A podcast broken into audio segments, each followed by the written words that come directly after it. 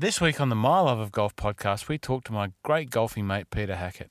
Peter Hackett and I have known each other for about 15 years, and it was our careers at Mercedes Benz that drew, drew us together.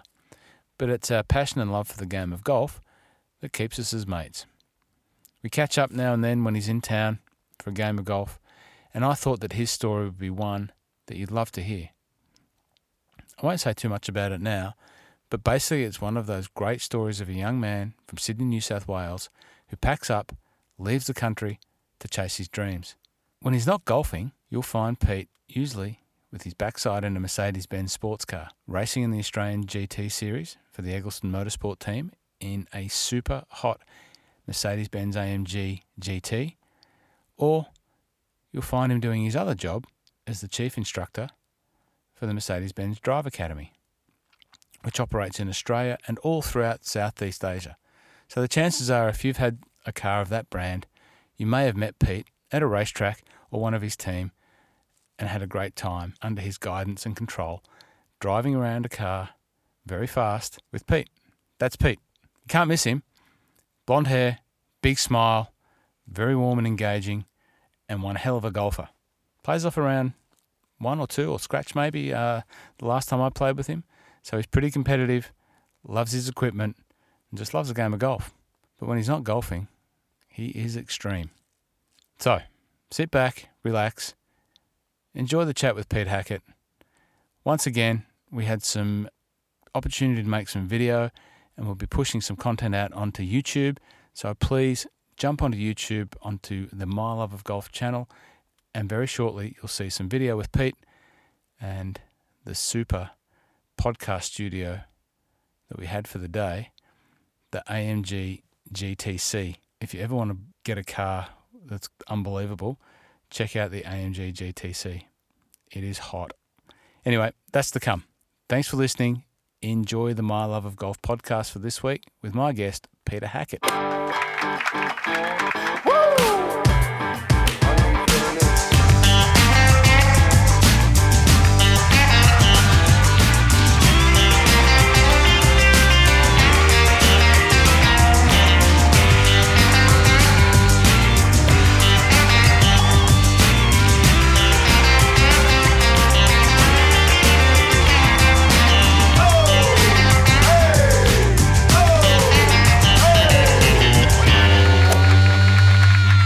Pete Hackett, welcome to the My Love of Golf podcast On video. on video. We should be able to get the video out of uh, out of this and make it uh, make it look fantastic. But for the audio purposes of what we're doing, I'll just paint the scene. Well, maybe you can paint the scene, Pete. You know, wh- where is our mobile podcast studio today, mate? Well, the office, the sound recording studio today is uh, in the cockpit of a matte grey AMG GTC Roadster. So we're talking about a 415 kilowatt uh, rear wheel drive, four wheel steer AMG convertible. Um, we have the roof up to make sure that the birds that are tweeting around us while we're down at uh, the National Golf Club don't uh, disrupt our podcast. Now, Pete, just confirm one thing. You love golf, don't you? If I wasn't any good at driving cars, I'd be playing golf. How long have you been playing golf, Pete? Uh, I think my earliest memory of playing golf was uh, probably around eight or nine. Um, I was very lucky when we were younger. We lived at uh, a place in Sydney in the southern suburbs called Kareela, and we backed onto Kareela Public Golf Course. In fact, I remember. Uh, digress a little bit here. At one point, watching the the Kareela Pro Am, and Brett Ogle was playing there. He was the big draw card. I think he had 85. But anyway, we were. Um, I used to go down there every afternoon and pick up golf balls out of the creek and, um, you know, just hit a few wedges around because it was a public golf course. It was cheap to go to and it was a safe place for us. So, ever since uh, I can remember being allowed out of the house alone, um, you know, the golf course was the place that I used to go. Sounds like a pretty familiar journey for a lot of us young golfers, you know, finding our way to the golf course as a kid, searching in creeks for golf balls and, you know, falling in love with the game by just being in and around other adults and other junior golfers and and you know, having fun, basically. You know, that was what I, I remember about golf as a kid. Did you um, play a lot of junior golf, a lot of junior competitive golf as a young fella? Yeah, I was uh, lucky enough to be part of the junior pennants team. Um, I then joined Cronulla Golf Club and I played junior pennants at the Cronulla Golf Club as well, which was a really great place to be. In fact, um, Paul Riley, who's made a career out of golf, was there at the time, and Wayne used to hang around a little bit with Paul at, at various points in time. But um, you know, it was the competition. I was always a, a sporty young kid that uh, just wanted to win, wanted to be better. I wanted to, whether it was in soccer or football, whether it was in you know go karts or motorbikes. I just just had to win. I wanted to win, and it wasn't wasn't about the trophy. It wasn't about the the the records, the accolades. It was just about being better. Um, I realized pretty early on with golf that I couldn't beat the guys that were playing number one in pennants. You know, even on my best day, I was two or three shots off the the guys that I, that were playing number one in the squad. And as much as I wanted to be better at, at playing golf, I realized that the challenge was going to be there for me for a very very long time, and that challenge still burns inside me today. So then, as a golfer, you know, and you you said before, you realised that you know you probably weren't of a skill to go and do that professionally. Tell us what you do professionally now. What does a day look like for Pete Hackett? Well, there's uh, a couple of aspects to my life. I guess the, the main part is my role as the chief driving instructor for Mercedes Benz in Southeast Asia. So I run all of the events for the brands Mercedes Benz and AMG at racetracks around Southeast Asia. So if we're doing a product launch or a customer experience or an AMG performance drive day, where customers try and extract the most out of their passenger cars, we have a fleet of cars that we take so they don't have to use their own cars. And myself and a team of guys and girls that I take with me will, you know, teach people, I guess a little bit like your local golf coach, how to uh, find a way around a racetrack and how to, you know, use the cars as they're designed to be used. A bit like using the bounce on your wedge in a chip shot, for example. Uh, in addition to that, I am also uh, lucky enough to race an AMG in the Australian GT Championship. It's an AMG GT3, so it's the racing version of the car we're sitting in right now, albeit left-hand drive. Uh, so we have uh, a number of races around Australia and in the past New Zealand as well. There's a sprint and an endurance championship. We just had four races at the uh, Melbourne Grand Prix supporting the Formula One just a few weeks back. Did pretty uh, did pretty well. Yeah, won one of the races there. I had a second, a third, and a sixth when we had a, a small visibility issue. Um, but we again, I expect to win. So did pretty well. We were second for the weekend. Some say that's pretty well. It's not good enough for me, but it's okay. We got Perth in two weeks' time. As uh, as you get older, you become more accepting of the results that you end up with, but it doesn't stop you from trying harder. So, I have a motorsport career. I have a, a career running driving events, and I have this ambition to be better at golf. Not a bad little trifecta of things to keep you busy, mate. I must Yeah, say. one's really frustrating though. The other two just happen. No, but, but fortunately for me, you know, we've known each other for coming up for 19 years, which is a long time. It seems like, you don't look any different. no, thank you, neither do you. I think we're both still 24, aren't we? But, uh, you know, through that journey that we've known each other, you know, cars, a shared passion for cars and a shared passion for golfers, I guess what's brought us together and kept us, you know, even though we don't see each other a lot over maybe some of those years, you know, we always link back up and have a chat about golf. And it's great to come and have a have a hit today with you at your uh, home course down here at the National. One of my favourite tracks of all time, and one of my favourite just golfing destinations. You know, let's go back to you know that young Pete Hackett in Sydney. When when did you realise? Okay, golf. When did the motorsport part of your life become, you know, so important? Uh, it was it was happening at the same time. Um, my mother was a teacher. My father was a, a Qantas pilot. So there was a, a very distinct effort to from them to allow me to do anything that I wanted, but I had to have an education behind me. So after school, I had to do something in a tertiary capacity. Um, I chose to do exercise or sports science, and uh, initially I actually chose golf coaching. as the first year of my sports science degree. And it was around about then, so I must have been 19, that um, the motorsport side of things became really quite serious. And I quickly changed from coaching slash golf sports science to exercise physiology sports science. And then um, focused on using the exercise physiology, which was psychology, diet, dietitian, um, exercise, and understanding how the human body works to help me become fitter and stronger for motorsport. And at the same time, um, the golf coaching side of things, you know, I, I, still wasn't a good enough golfer to be able to be the coach that I wanted to be. You know, I, I couldn't demonstrate the shots that I was going to need to teach the people that I wanted to teach with the regularity that I wanted to teach it, even though I understood it and I could maybe do it uh, one time out of 20. I just, you know, I, I just wasn't good enough. And I accept that. And, and I'm, I'm like, I guess most golfers prepared to spend money and train and, and get lessons to be the person that I want to be. It is, it is more than a hobby for me. It's a passion and it's something that I use to escape the real world and it's something that I use to motivate myself. So, how did the motorsport journey start? Motorcycles, motor cars, four wheels, two wheels? Yeah, two wheels. Motocross at four. Um, you know, my father had a passion for engines as a as a pilot, so he liked cars, boats, bikes, planes. Um, you know, had a small dispose a small amount of disposable income. Um, you know, could buy an old bike and tinker with the engine and sell it for a little or small profit. So we always had, um, you know, cars that he was trading in and out of, or bikes that he was buying in and out of. And when we were old enough to literally ride a bike, he he had bikes and he wanted us to go riding with him. So it was a little bit of a bonding exercise. I have a younger brother, who's now my older brother. Um,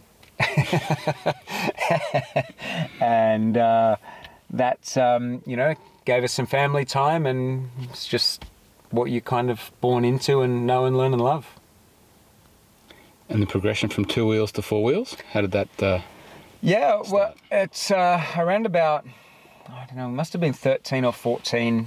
Um, I think the Crusty Demons must have come to town, and we started doing crazy things on motorbikes. You know, triple jumps and and backflips and all of these things that they just don't end well. Let's face it, and we identified that, or I think my mum identified that fairly early and said, Look, I'm happy with you guys going off and doing your thing, but I'd feel better if you relied on gravity to keep you on the ground most of the time as opposed to you defying gravity and relying on it to put you back down there. So, Dad bought a go kart actually, and um, we did some club level go karting, and he, he was involved in a crash where a go kart ran up over the back of him and he came out of this accident. No, nobody was hurt, but on the back of his helmet was a big acceleration mark from a tire. And he made a decision instantly that he didn't like being exposed to other carts and hard objects around him. And he decided that he was going to get us a car and put a roll cage in it. So we bought a Datsun 1600. Um, he could play with the engine, he could put a roll cage in it, and we could go and do the same things we were doing on bikes and carts, but in relative safety with a, a roll cage around us. And that was how the transition occurred. So that's essentially how you learned to uh, drive a car like this sideways at speed. the problem was that we did a, a, club super sprint. I think it was at Oran Park, and Dad said, "Oh yeah, um, I think I was 16. Um, I got a special permit to drive it." And he said, "Yeah, you can go and have a go." And I think on my first outing in the car, I was two and a half seconds a lap quicker than he'd ever been in it, and I came back in and he pat me on the shoulders and said, That's really good. You've just gone two and a half seconds quicker than I've ever been. You're never driving this one again. And I never got to drive it again. so the, the journey as a motorsport professional has taken you, you know, all around the world. And earlier on, when we were playing golf, we spoke about one of your early mentors, Jim Russell, who, you know, unfortunately really passed away. And I knew, I know that you were, um, you know, saddened by that loss because he was such a big factor in your early part of your motorsport career. So, what did Jim Russell mean to you, and, and how did he influence you through those early days, mate? It's funny, you don't think about those things until they're not there anymore. Um, you just take it for granted. You know, there's the, the Butch Harmon school of golf or the, the Leadbetter way of coaching or, or whoever it is that that brings you in or coaches you or is that that shining light that provides you with an opportunity. And um, you know the Jim Russell Racing Driver School at Donington Park in the UK was exactly that. It's a global school where young people old people anybody can go to learn to be a racing driver. All you need to do is to pay a relatively small amount to go and get coached in exist with existing infrastructure. And if you like it then you get the bug and you keep going. And if you're really good then they encourage you to be bigger better faster stronger. And i was that guy that um, someone said hey that's pretty special you should try and do some more and literally gave up everything that i had sold everything that i had and put it all my eggs put all my eggs into one basket and did a a one week intensive training program in the uk which was really my first exposure to international motorsport. Um, and I did quite well there. And somebody found me again and said, "Hey, you should come back every month to our to our uh, returnees races. There's a, a, scholarship at the end of the year that we think you could do well in." I had no plans to be there more than five, six days. I stayed in England five years racing full time. Um, you know, you just find a way. They they found a, a bedroom for me to in fact, they didn't. They found a hallway for me to sleep in for the first six months. You know, a mattress in somebody's house, and I worked for nothing as an instructor and worked for contra. Basically, the money I would have earned instructing and on training as an instructor, they put back into a a racing program, which would get me into these returnees races to give me some more racing experience, and ultimately get me into enter the world scholarship in eight months' time, which I then won and. Uh, that gave me a fully fledged racing season representing Jim Russell Racing Driver School as their World Scholarship winner and representing General Motors Vauxhall in the UK, uh, supporting the British Touring Car Championship. You know, this was uh, the the big league. So, what year are we talking about here? Uh, I won the scholarship in '96 and raced in '97. So, you know, so it's a it's a long time ago, but we all start somewhere. And uh, this was the heyday of British touring cars. You know, I remember my first race at Donington Park. There was, uh, I think, 65,000 people there uh, watching, and here I am, this 20 year old, 21 year old kid, you know, on the other side of the world with nothing but a helmet and a suitcase representing Jim Russell Racing Driver School. It was kind of surreal. Now, for the golfers that listen to the podcast that, you know, don't know Donington Park, it's not just any small racetrack to go and you know debut and you know tear the field a new one. It's like turning up at Bethpage Black. Exactly right. you know, it's been probably the scene of so many monumental motorsport races, be it on you know 500 cc's. Mick Doohan. you know, I remember yeah. watching Mick Doohan, getting sideways around there. Um, the F1s haven't been there? No, no, not F1. They did MotoGP. They did 500 cc's, uh, World Superbikes, British touring cars, uh, Formula Three.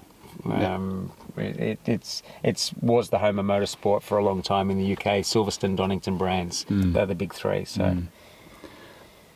What a place! What a place to start. And to call home, you know. Um, yeah. Uh, Tom Wheatcroft was the owner of the facility. Had an enormous car collection there. Um, so as a youngster, I was actually and a lot of the skills that I learnt as a youngster playing golf, I actually got to take through with me because as I was learning to be an instructor, I was then also hosting museum tours. Um, I was working in the kitchen. I was, you know, cleaning up in the restaurants. So I was sleeping in transporters, just doing whatever it was to live day to day. And at Donington Park, I literally lived in a truck that was parked in the back of the paddock at Donington Park. Um, and I kind of worked out really quickly if I got really friendly with the catering girls in the restaurant and the guys in the catering that any food that was left over at the end of the day, they'd sort of instead of throwing it out, they'd give it your way, and you could eat for free a little bit. So, you know, it's um, it's the things that you you appreciate now that you don't think about at the time to um, that, that give you the desire to be what it is that you want to be. And I think I think people see that in you. I, I didn't didn't think anything of it at the time. You know, pinching a bread roll off the off the um, the tray as they were throwing them out kind of thing. That wasn't something that that bothered me, but I think the management sort of saw that I had no money and I was sleeping in a truck and literally taking bread rolls off trays before they threw them out to um, to survive. So move forward to now. You know, I think I know the answer, but do you credit that experience, you know, as something that drives you and has given you this, you know, what I see from what I know and what I watch and what I know of you, that entrepreneurial edge? Do you, Um, do you, do you, what, ma- how do you what do you learn from that, and what does it what does it give to you as an as an adult? I, I don't see myself as an entrepreneur. I just see myself as passionate and dedicated. So anything that I want to do, I'll do whatever it takes to get it. Yeah. And anything that that I don't know about, I'm prepared to learn, to go to the bottom level, to sit, you know, to to wipe, to polish people's shoes, to learn the ropes, to understand how something works. To be more involved in whatever that aspect is, to be better for it. So, for example, you know, if if you crash a race car, I don't mind, or or they're doing an engine change or whatever it is, I don't mind being there almost all night with the guys. How does that work? How, why are you changing that? How how how does how does that bracket attach to the bumper bar?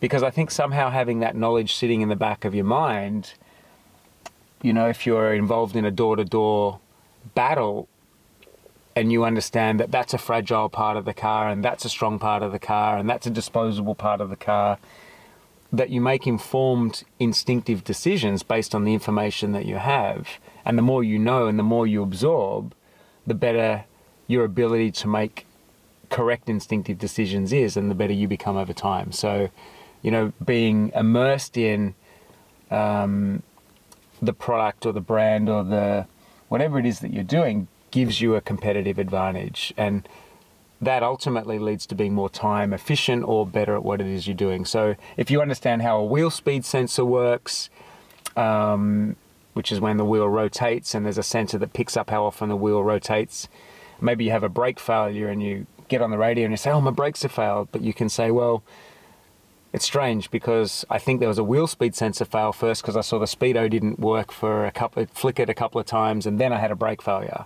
Mm-hmm. So that small piece of information, which is oh, something wasn't quite right, and I saw this, this, and this. I think it might be a wheel speed sensor. Could save a day's worth of investigating, Yep. just because you have a better understanding of what's going on. So with that understanding, you know, moving from you know the British uh, racing environment, where where did that journey take you then? Let's talk about your motorsport career a little bit more. And Well, I went, I went as far as I could in the UK. I had a free seat with Vauxhall Junior, which is the English version of Formula Ford. Um, I then did Formula Vauxhall, which is a, a wings and slicks category. I did some touring car stuff over there, also with Vauxhall. And the next step for me, really, this is now 2000, year 2000, was to go to British Formula 3, and that was a million pounds back then to do that.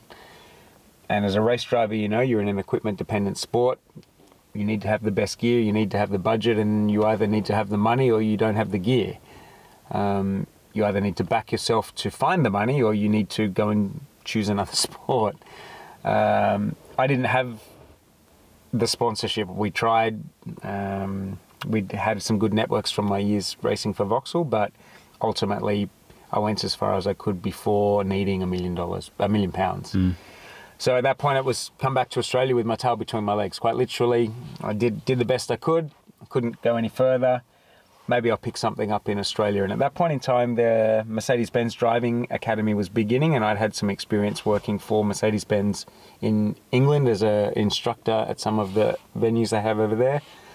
And I just became an instructor in Australia for Mercedes-Benz, and I was working for another number of other manufacturers as well, just doing drive days and stuff. And at one of those particular events for Porsche on the Gold Coast, I came into contact with uh, a lady called Betty Klimenko, who some people might know from Erebus Racing, and we formed a, a very strong bond, her and her husband and myself. We began Erebus as people know it today, and uh, we had a partnership that lasted nearly 11 years. So the next chapter, which was moving into Formula Three in the year 2000, was with was with Betty. Um, we won the Australian Formula 3 Championship in 2001. I then won the Australian Formula 3000 or Formula Holden Championship in 2005. Uh, I went to Macau, represented Australia in, I think it was 01 as well, and finished sixth in the World Cup event in Macau, um, which was fantastic, really, when you look back at the results of that uh, top 20 of the top 20 drivers that went to Macau uh, I think there's something like 15 went to Formula One, and of the top 10, eight of them went to Formula One, and I finished sixth. So, you know, pretty good company. Mm. Um, when you look at it like that, it was literally just the money that stopped us. So then we started racing the SLS Gullwing. Yeah, so 05 uh, won Formula Holden and at the same time got picked up by Lamborghini Australia to assist them with their 24 hour campaign at Bathurst alongside Paul Stokell, Allan Simonsen, and Luke Youlden, who some of you might know won the Bathurst 1000 two years ago with Erebus. Um, I raced then in sports cars for Lamborghini for from 05 to 2010, I think it was, 2011 maybe. Um, that was all with Erebus.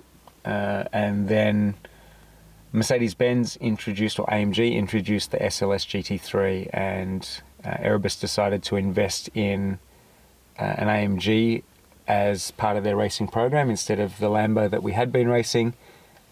It aligned with my uh, role at Mercedes Benz as a as a chief driving instructor, which had happened along the way in that time frame, as opposed to just being a regular instructor. And so, for the first time, as well as representing Mercedes Benz in front of customers, I could now represent them on a racetrack as well. And the SLS came to town, and uh, we ran second in the Australian GT Championship in the SLS GT3. Um, we brought a second car in for James Brock, who raced alongside me as well. And then the management of Erebus decided they wanted to go into V8 supercars. And at that point, um, there was a fundamental shift in views on motorsport. My opinion was that that the brand that I'd built around AMG and Mercedes Benz was to stay in sports cars, and they wanted to go off and do um, V8 supercars, and, and we had a, a a general break in in direction, essentially a split. Hmm. Um, and I stayed in sports cars, and they went off and, and did their V8 stuff. I guess at that time, and I remember, you know, correct me if I'm wrong, and feel free to, you know, it was probably a challenging, a little bit of a challenging time for you at that time, or it was just a business Yeah. decision, or No, no, no. was very challenging because you build relationships over Yeah. time, and Yeah. and when you have your friends involved in the business, and and you don't see eye to eye, it's always difficult to feel that you're not being not it's not respected, but not being taken as you once were. So Mm. I guess when without wanting to sound spoiled, when you don't get what it is that you've been working towards, and someone says, "No, we're now going in this direction," it's like, "Well, hang on, why is there this sudden shift? What what's changed?" And you begin to question yourself a little bit. moving out of that, you know, I guess for me, what is apparently clear is that you, the, the relationship that you had built with the people at AMG was of a strength that, you know, your relationship was able to be continued, albeit in another team environment with a new car, with a new setup. Is that Yeah. is that pretty much how I how I saw it? Yeah, I mean, uh, they they've been very supportive of me, and, and ultimately my motorsport and my public persona with AMG are very separate, although they're in, Mhm. in uh, they're definitely linked in some way, shape, or form because I'm I'm involved in both. But I literally wear two hats. I have a motorsport hat and I have my driving events hats, and you know I try very hard, and, and we have a very good understanding that I, we'll try not to to to cross the boundary. If I'm talking motorsport, I talk motorsport. If I'm talking driving events, I'm talking driving events, and um, we try not to blur the line between those two. If the public perception is there's a blurred line, then then so be it. But you know that's uh, that level of professionalism. I think is what's kept that level of respect and, and kept me in the, both roles. your current team. So there's a number of people that are supporting that um, tilt at the title this year. Who, who are they? Who, who, So- who gets involved in you know running a motorsport team? So, so we have Eggleston Motorsport, which is a, an incredibly professional operation. They've been around a long time running the Level 2 Super 2 V8 Supercar Championship. Um, they've had a strong association with Triple Eight over the years, running cars for Paul Dumbrell, for example, who was Jamie Whincup's co-driver. So in, in an attempt to keep Jamie, for example, with a co-driver who's fresh and consistent and up to date with the way the cars are operating, the teams run a satellite operation essentially, and then he gets to race in the level 2 Ja- uh, Paul Dumbrell would run in this level two championships. Will Brown's there this year, for example. So these very professional teams run as offshoots, and they run a number of different categories. So I've known these uh, Ben and Rachel from Eggleston Motorsport for again 15 years, fa- family, f- uh, friends that you now consider family after a long time in the industry, and they saw uh, an opportunity to represent my brand and to represent Mercedes and AMG at the front, and uh, we came up with a plan to enter the AMG GT3 that you, I'm sure, will uh, have some information up about from the Grand Prix. Um, and we have some backers that get involved, put some signage on the car. They get involved with some networking associated with like-minded people in a performance environment, uh, premium brands, and uh, you know we we all go racing and do the best we can. Okay, so we talked about hats and wearing you know different hats. We talked about partners in racing. you know where I'm going. You've been able to incorporate one of your golf partners into becoming one of your racing partners. How did that come about? PXG, yes.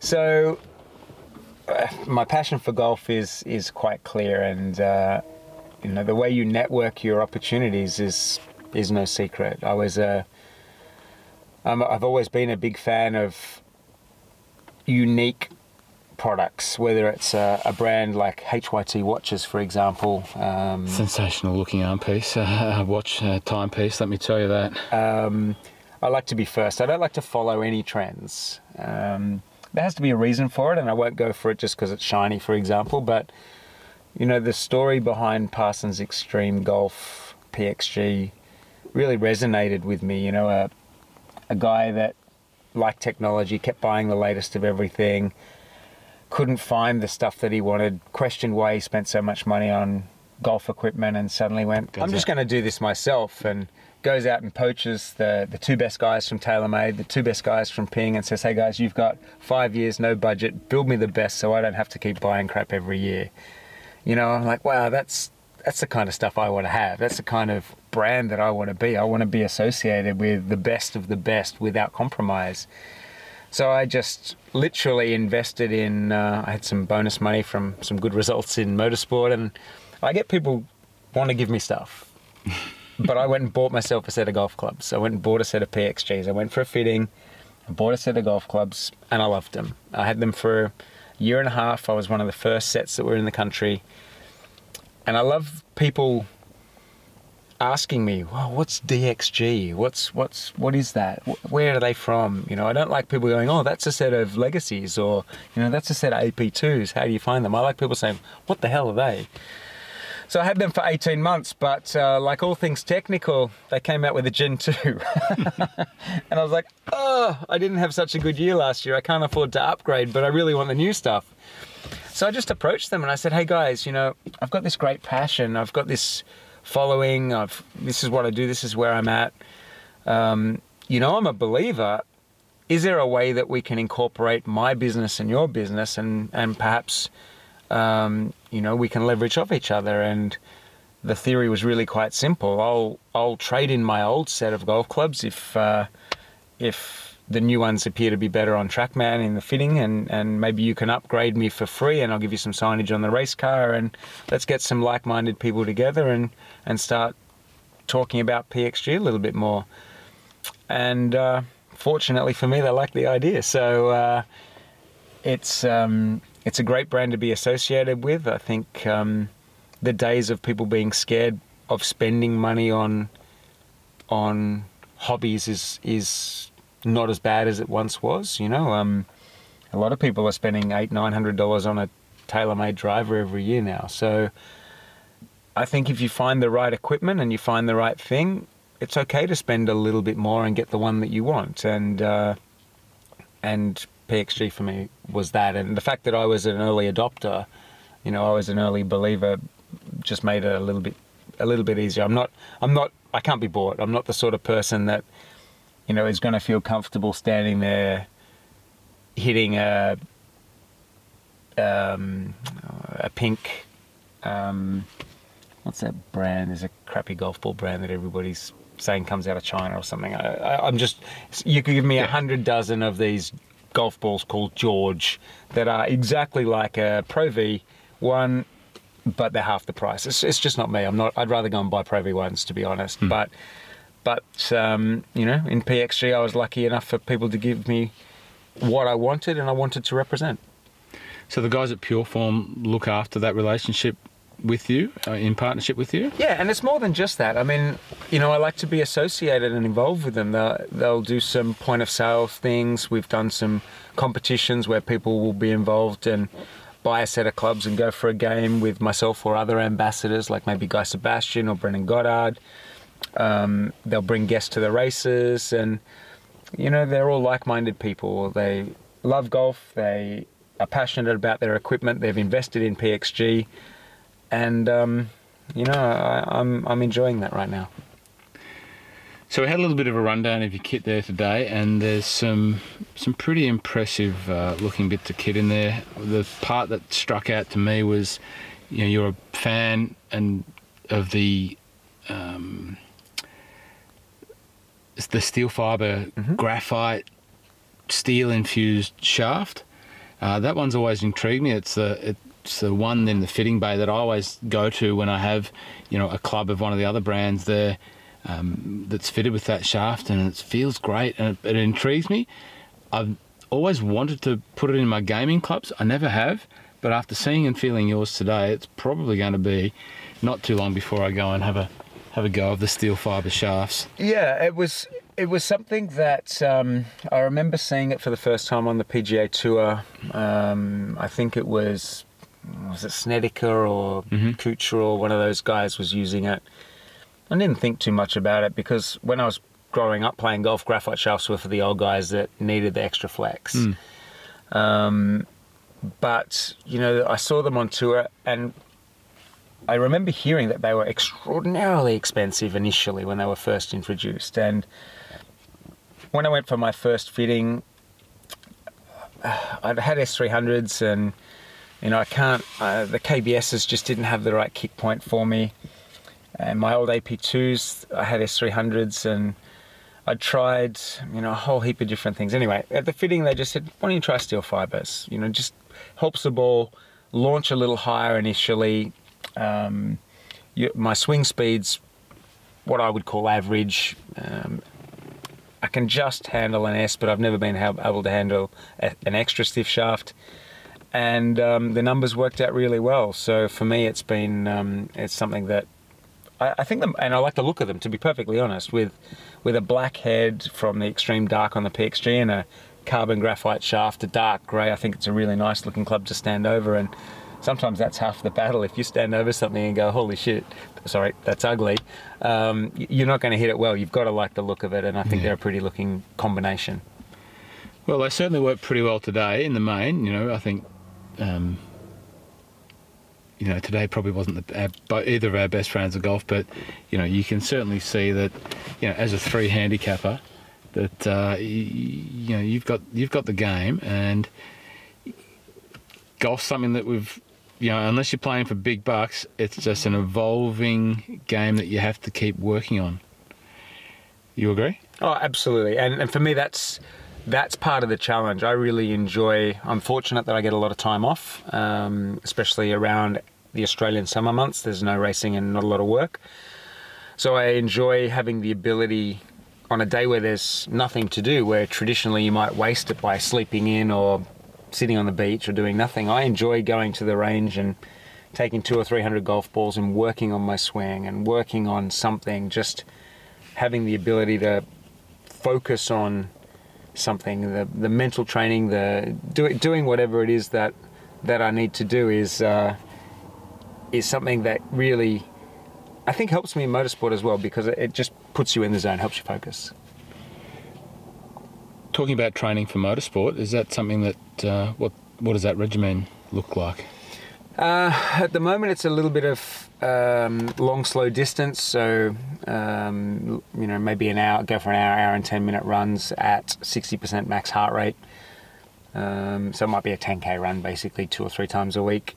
Uh, a couple of times a week, I'll do some beach sprints just to get some lactic acid into me. And uh, I've been told that as much golf as I can play is going to be the best thing I can do.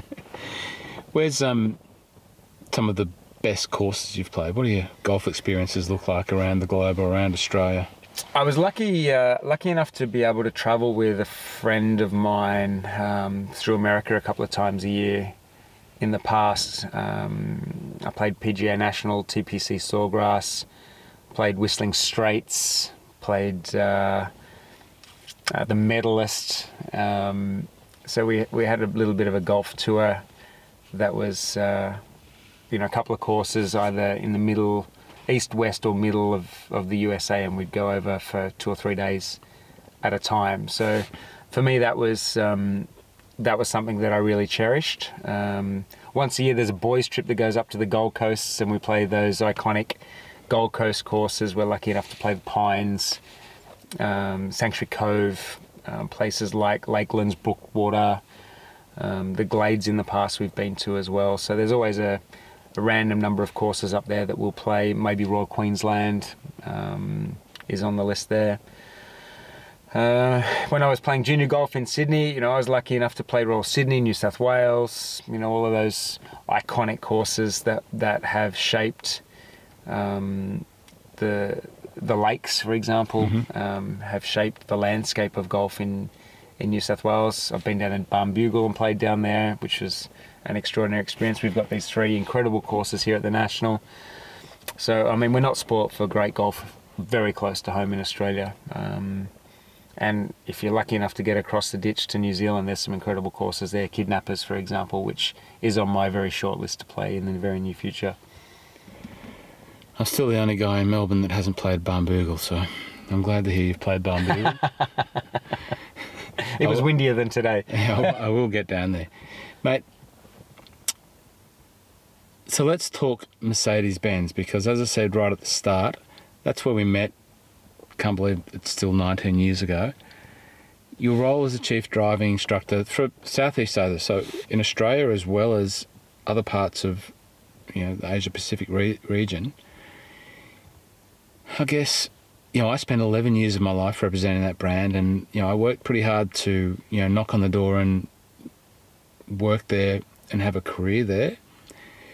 I enjoyed it. I enjoyed the brand. You know, I was very passionate about it. My love for Mercedes Benz stemmed from my childhood. My dad driving my his boss's Mercedes Benz, and me being infatuated by you know a car whose windows went up and down by pressing buttons. You know, that was to me unbelievable you know, we've seen some pretty cool stuff in terms of Mercedes Benz cars, and you experienced that at a whole nother level with your driving instructor, you know, role. What is it about a Mercedes Benz in a few short sentences that make it so alluring and special? But I, mean, that's that's. I think there's only one first. There's only one brand that invents something. There's only one, and Mercedes-Benz invented the car. You know, let's let's start from the very very beginning. When you sit behind the wheel of a Mercedes-Benz, you just know that that was the first one. The first four-wheeled motorized vehicle was a Mercedes-Benz, and from that stems a passion and a belief to have cars that are evolving but also represent the epitome of the industry, whether it's safety, technology, efficiency, comfort. Um, and they just managed to grow their business to the point where it can now represent everybody. Once upon a time, it was just the car that your dad would drive on behalf of somebody else. Now it's a car that everybody can aspire to own and can actually own because there is one for everybody. And times have changed from, you know, those jealous moments where you might look at a car, at somebody in a car and think, you know, I wish that could be me. And now it can really Mm. be you. You know, you can get into a Mercedes Benz, an A Class, and an A200, for example, and it has the same star, it has the same steering wheel, it has a lot of the same technology as as the S Class, the the flagship of the the range, and it gives you the same sensation. It gives you the same sense of pride. You work for it. You, you know, if you if you want to be if you believe in nice things and you want nice things, then it makes you feel feel like you've got nice things. But also, from a a safety point of view, you've given yourself the best chance to survive should you know something untoward happen. You know, knowing that you are absolutely in the safest vehicle is something that's very refreshing. You do a great speech at the start of the Drive Day experience uh, presentations, which you know really is a a thing that gets everyone focused on the product and focused on what they're about to experience that day. And a lot of that discussion is around, you know, this new technology that's available in a Mercedes Benz. What are the advancements that have been made, and what are the current cars? You know, this has got pretty much everything, but you know, in the majority of that Mercedes Benz product range, what what does a customer get that's, that is going to save their life? Well, I think I think what would be of most interest to the people that are listening now is the understanding that more than half the cars that we sell have the ability to stop, go, and steer by themselves right now mm. on the road. So. Mm. If you're driving along and listening to this and you look at the Mercedes Benz around you, if it's a current generation car, and the operator has activated the system correctly, there's a fair chance that that car is stopping, going, and steering without any input from the driver, just using the cameras and sensors and radars around it to create a certain level of assistance uh, as we head towards autonomous driving. So, mm. for me, the move towards autonomous driving as we head on this path towards electric autonomous driving is, is what's really exciting and and having systems and understanding the, the detail to which the brand goes in assuring that nothing is left unturned, so to speak. You know, adaptive rear brake lights, making sure that, you know, if the driver brakes with more than about 80% efficiency, the rear brake lights flash so the cars around you know that car's stopping really quickly. Uh, intelligent rear lights with light sensors in them so that because they're now LEDs, the, the cars read the ambient light and you don't want the brake lights to be shining so brightly on a dark night where there's no ambient light to be burning the retinas of the car behind. So the tail lights will dim automatically so that they don't intrude on the visibility of the drivers behind by creating a distraction. They just create the ambient light and then if you put your brake lights on then yeah they show in a greater intensity. So having cars with lights that are reading ambient light to be sensitive to the concerns of the people around them for example is fascinating. Now looking at the the driver comfort, you know, energizing light systems inside the car where um, when you change the temperature in the car, the lighting in the car changes to match the temperature. So if you're going colder on the air conditioning, the lights in the car turn blue while you go colder. Or if you're making it warmer, the lights in the car go red. Um, the ability to speak to the car, hey Mercedes, I'm cold. The car will increase the temperature for you. Hey Mercedes, can you open the sunroof? The sunroof will open for you so you don't have to take your hands off the steering wheel you know that interaction between yourself and the car and the the artificial intelligence that's now in the cars you know you the car is learning and links with your lifestyle so the new generation A class over time looks at where you are and where you go and interacts with things like your phone for example and if you would regularly call a family member on a Thursday night at five o'clock on a Thursday night, you'll get in the car at 4:55, and it'll say, "Hey, would you like me to call your dad?" Um, you might go to the gym every Monday at five o'clock in the morning, and you'll get in the car at Monday, and it'll say the navigation will come up and say, "Would you like me to direct you to the gym?" Well, like we do that now, hmm. and that stuff's really, really cool. That artificial intelligence that exists in the cars right now. Amazing. In your role in, in or we have electric windows. and then we have, and we still we still have that. That that hasn't gone out of fashion, which is great because. And uh, the other thing that was in that car was a phone, a mobile phone. I thought that was the size of a brick. The size of a brick. It was stuck down here between between the seat and the uh, center console. And, and, you didn't lose three points if you used it. You could just hang it up to the air and knock it into your shoulder, and away you go. Um, but yeah, these cars are certainly certainly amazing. This isn't a sales pitch for Mercedes Benz, but it's something that I've been obviously attached to, and um, you know, just the very fact that you're letting me sit in this passenger seat and maybe take me for a drive in a minute has got me somewhat excited. you know, when you take this show around to other parts of uh, the world, what parts of Asia do you take your team to? Oh no, we're we're everywhere. So um, everywhere from uh, Sri Lanka to New Zealand and from Taiwan to Tasmania. So that includes Singapore, Malaysia, Indonesia, Vietnam, Thailand, Philippines, Hong Kong, Australia, New Zealand, Brunei. We've been to Serbia in the past. Um, you know, that's uh, everywhere.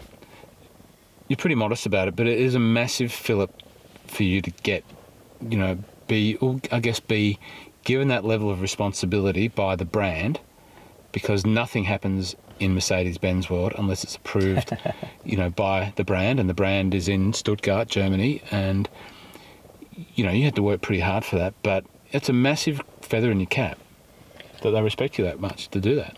Yeah, I mean, I, I am definitely not complacent about the responsibility that we've been given, and at some point I will sit back and reflect on on what we are achieving. But at the moment, it's really just you know part of the work that I do, and I love doing it, and I love uh, being able to speak with confidence. As I said, I don't, I, don't, I can't talk about something I don't like. I can't Yeah. talk about something I don't believe in, and you know, I can sit in this car right here and and tell you I love it because it's amazing, and I can hit a PXG golf club and tell you it's incredible and worth the money because I believe it. But uh, you know, I couldn't do it if I didn't believe it. If you're looking for an ambassador, here's your guy. But it's got to be good. It's got to be good. now, just on that part of um, being an ambassador and being charged with responsibility of the brand, every time that the Grand Prix comes to town in the last uh, good chunk of years, or f- for as long as I can remember, you get the opportunity to talk to the Mercedes-Benz Formula One drivers and interview them. yeah, that's What's uh, what's that like? one of the responsibilities. Uh, I guess people get nervous about speaking to to high profile people, and uh, uh, the other part of the equation, I guess, is that I understand motorsport, Hmm. the ins and outs of it, and and I've I've known Lewis for ten years. I met him first when we were in the UK in '96, and uh, you know, there's some there's some level of familiarity when you see two people that have something in common talking to each other. Yep. I guess that's why ex footballers make great interviewers to current footballers, why you see cricket players commentating on the cricket and you know that when you when you see someone that belongs in a dressing room or on a football field or at a racetrack, the people that you're talking to, I think, when you see that, they, they relax a little bit because mm. there's a a level of oh well you know you know what's going on right here. You know and you'll hear them say quite often well you know yourself in this environment this happens so so I think you can sometimes get better results if you're asking questions for when you know what to ask because you have been there and done that. So um, yeah, interviewing Lewis is okay. I mean, he's just another driver, really. To me, he's obviously five-time world champion, but um, and and you do have to be careful because you can upset them. You don't want to be that guy that asks a question that makes them walk out of an interview and makes global global headlines. But um, you know, at the end of the day, that to me is a big responsibility because at any point you could literally ask a question that's not on the run sheet, for example, and and create um, A media furor. exactly, and and and that's a great responsibility that they trust you enough to follow the script and do the things that you need to do. But but I, I enjoy that stuff. Um, I enjoy asking questions. I remember. Um, you know, uh, it wasn't scripted, but Lewis suddenly mentioned something about, you know, he'd had a holiday. I said, "What did you do on your holiday?" He said he went surfing. I mentioned he'd, I'd seen it on his Instagram that he'd been surfing. You know, can he see himself riding 30 foot waves? You know, had he, uh, it was when Mick Fanning had just seen the shark at J Bay and punched the shark, and I said something along the lines of, you know, if there were sharks out there, would you, you know, would you punch a shark? And you know, we kind of had this unexpected colloquial conversation, and we kind of forgot that there were people around us 300 people watching us it was just two blokes sitting on bar stools having a chat about surfing and sharks and and I think he liked that. Yeah. And the people afterwards said they kind of felt that they were in on someone else's conversation. I think that's what a great interview is about. as someone you know that's in the motorsport game, you know, you've had a fair degree of insight into Formula One. Another world, you know, what's what's that world like? You know, what what what what's a Lewis Hamilton going to go through on a race day from your from what you know? now is now is he is who he is. It's slightly different because there's a routine. There's a the, the people around him, his team of people. They know what he wants. They know what he likes. They know when he needs to be alone, and they know when that people can talk to him. So. I guess in the early days it's a little bit harder because you don't know what people like, what they want, how they'll react when they need to be whisked away or you know when they need a bathroom break or a drink of water or whatever it is. So Mhm. I guess learning what people like is the hard thing. Lewis is a world champion, a multiple world champion, perhaps the greatest of all time, because he's got a team of people around him who support him in that environment completely. Mhm.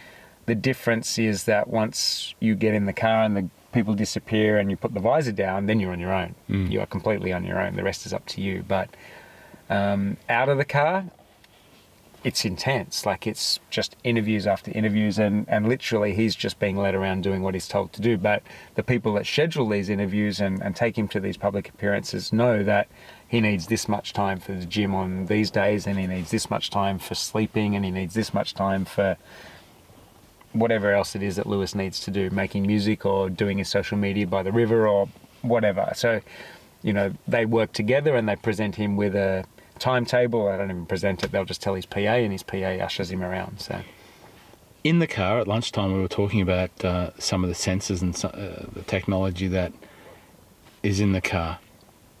What's he faced with once he's driving? What's what's talking to what? Who's talking to who? You know, in that whole Formula One team environment. What does that sort of come across like to you? the scary thing is we'll never actually know what's Well, the extent of what's going on, but we do know that there are real-time sensors on the car that are sending information via Wi-Fi to the pit wall, which is sending that information via satellite link directly back to the base in Brackley in the UK, where there are up to 90 people at computers literally analysing that information in real time to make suggestions on improving performance or perhaps even improving strategy or preventing some sort of mishap. Um, and that's happening for each car in real time. And that's the stuff that the car is sending. That's not the people at the track who are also analysing information. And then there's also Lewis who's analysing what the car is doing and then making changes to the car to assist in the performance of the car. So there's the people at the track, there's the people in England, and Lewis in the car, all assessing information. Lewis might be complaining about oversteer, for example. The engineer will be the only point of contact. The guys around him might say, well, the rear tyres are overheating. The guys in England might talk to the guys on the pit wall and say, we think the tyres are overheating because the the torque is increased at the moment because the battery's getting hotter um, or for whatever reason, but that's something that only they can see because they've got the battery temperatures on them. And perhaps the answer is then for Lewis to find some more cool air. So the information would come back that he needs to cool the car somehow, or Mm. perhaps wind the usage of the battery down so it doesn't get as hot. But there's there's there's no surplus of people. They're not they're not sitting there um, waiting for something to do. They're all actually doing something. The part where you explained 90 people, you know, sitting in Brackley in England, which is the home base of the um, Mercedes Mes- F1. Mercedes F1 team, talking to the guys in Australia is just mind blowing. Well, everywhere in the world. Everywhere in the world, yeah. at, in real time. So, you know, if they're at a night race in Singapore, or if they're at a in Mexico, or wherever they are, those people are on, Yeah, on- shift duty. Yep, that's fantastic, mate. Um, you know, is there anything else that you want to discuss and cover? You know, I've tried to, you know, cover the the world of Peter Hackett according to, um, you know, what I what I have known and experienced. Anything else you want to talk about, mate? Just my yips. Can you give me a tip on how to get those four footers in? Might need to come and see Gabe Golf in Scottsdale. You know, like, uh, do you do a two pack for a short game lesson? You know, series of. Can we do a week intensive training, mate, over in Scottsdale? We're both coming. We're both coming because, uh, you know, We It's a- both hit a few chunks. if, if golf was easy, everyone would be doing it professionally. It's a hard game. All we can do is enjoy it, enjoy the time that we have, to do it, and I certainly enjoyed my time playing with you today. It's not something that we've done in a very long time. We've talked about it a lot, and we should do it more often because um, It was fun. it was fun. Pete, so it's been inspirational for me to see and hear about your world. And, you know, if you're listening to this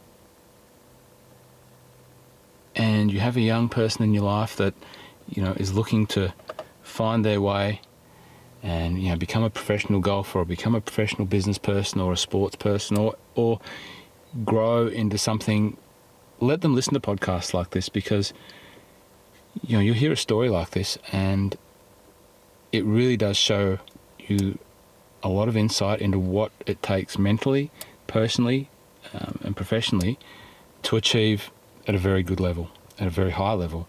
And the man sitting here beside me, Pete Hackett, has, has done that, and I've watched it for 20 years. And uh, it's very impressive, mate, and I appreciate your time on the My Love of Golf podcast. As I said before, let's do it again soon.